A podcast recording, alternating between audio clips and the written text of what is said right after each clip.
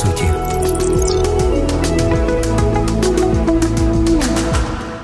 Один заможній фермер, житниці якого ломилися від запасів зерна, в очікуванні підвищення цін на ринку, часто вимовляв звичну для нього молитву. Ця молитва була про бідних і тих, хто потребує. Молячись, він завжди приєднував таке прохання: Боже, згадай про бідних і голодних і сповни їх потребу. Сам фермер не допомагав нікому і тільки чекав, щоб все це зробив Бог. Одного разу, коли фермер знову вимовив свою молитву про бідних і голодних, син його сказав батькові: Можна мені взяти половину того зерна, що знаходиться в твоїх засіках?